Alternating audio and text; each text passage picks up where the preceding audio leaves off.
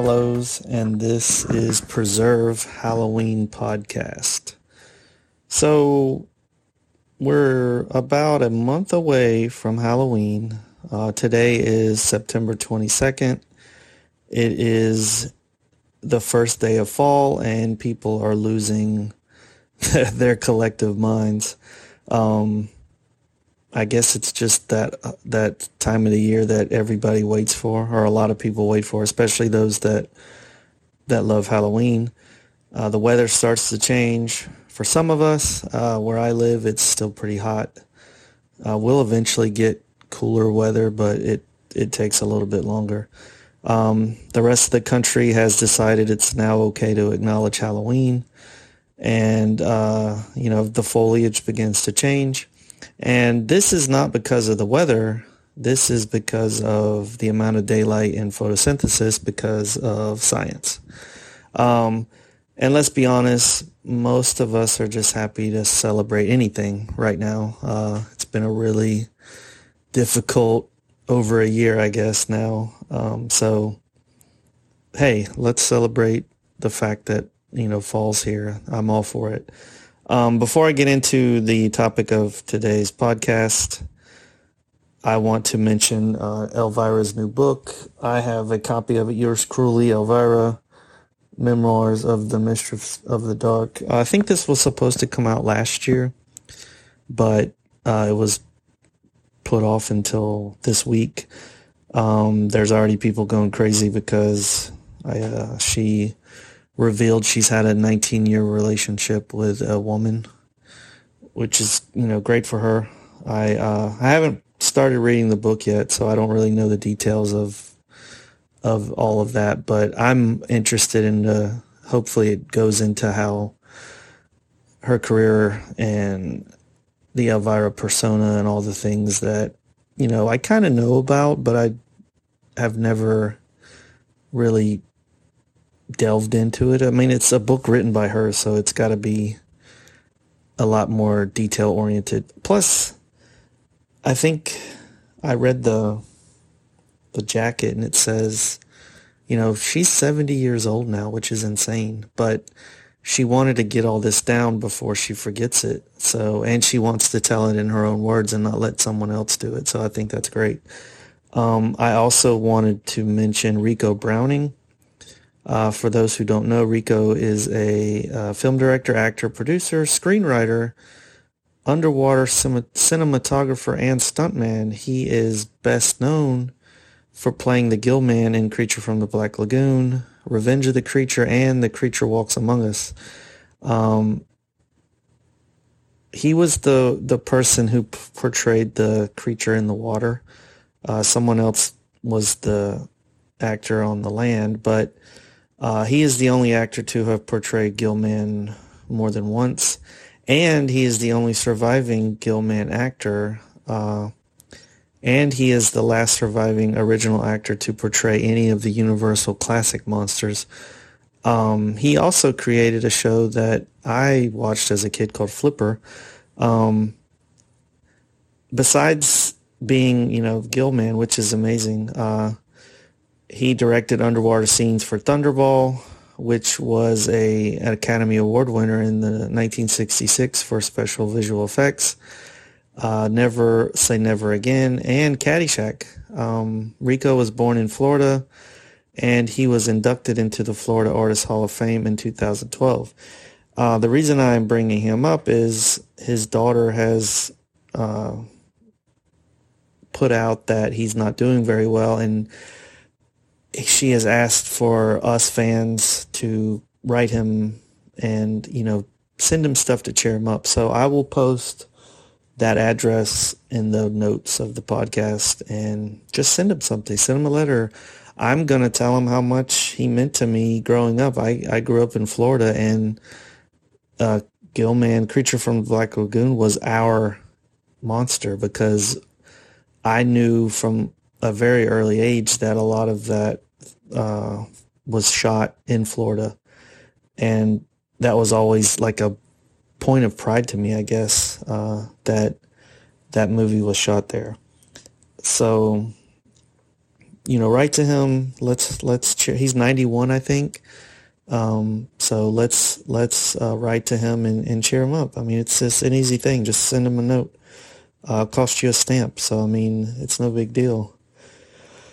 Um, so let's get back to the topic. Today is September 22nd. Um, it is the first day of fall.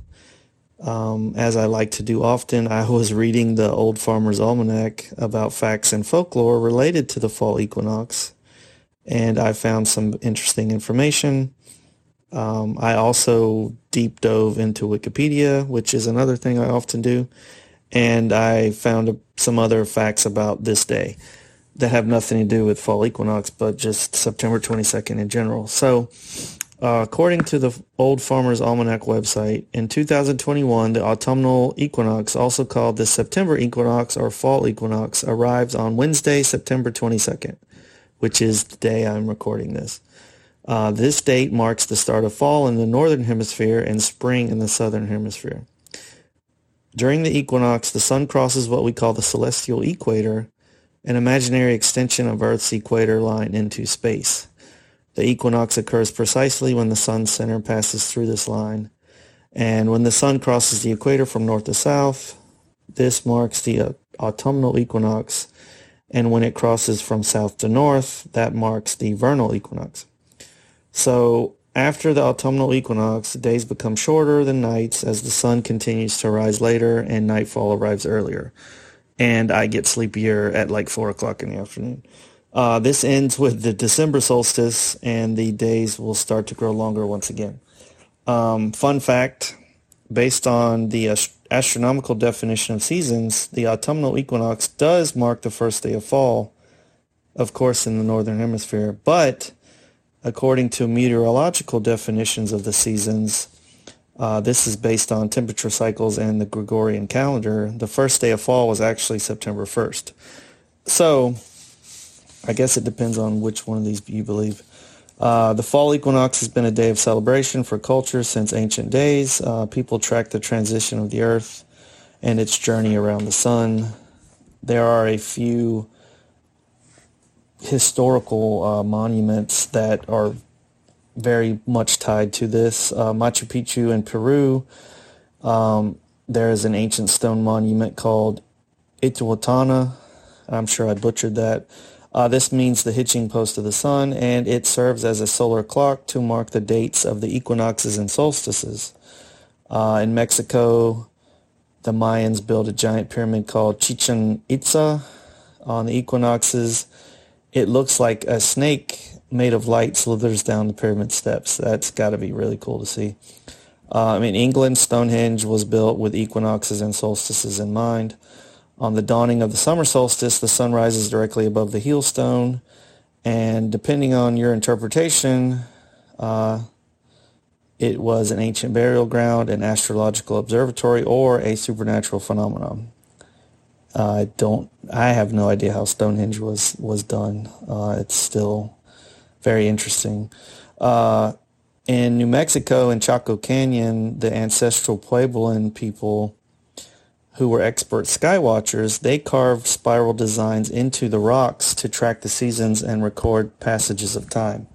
So they basically carved their own calendars into the rocks. Um, in thir- around 3200 BC, ancient people in Ireland built a huge mound of dirt and surrounded it with stones. That is called Newgrange today. And for five days around this winter solstice, a beam of sunlight illuminates a small room inside the mound for about 17 minutes. And this room can only hold 20 people. So every year, thousands will enter a lottery to uh, hope that they win to be one of the people that are allowed to enter. Um, on the spring and fall equinoxes, a peculiar phenomenon occurs at the Great Sphinx, Sphinx, not Sphinx, uh, Sphinx and the Pyramid of Khafre.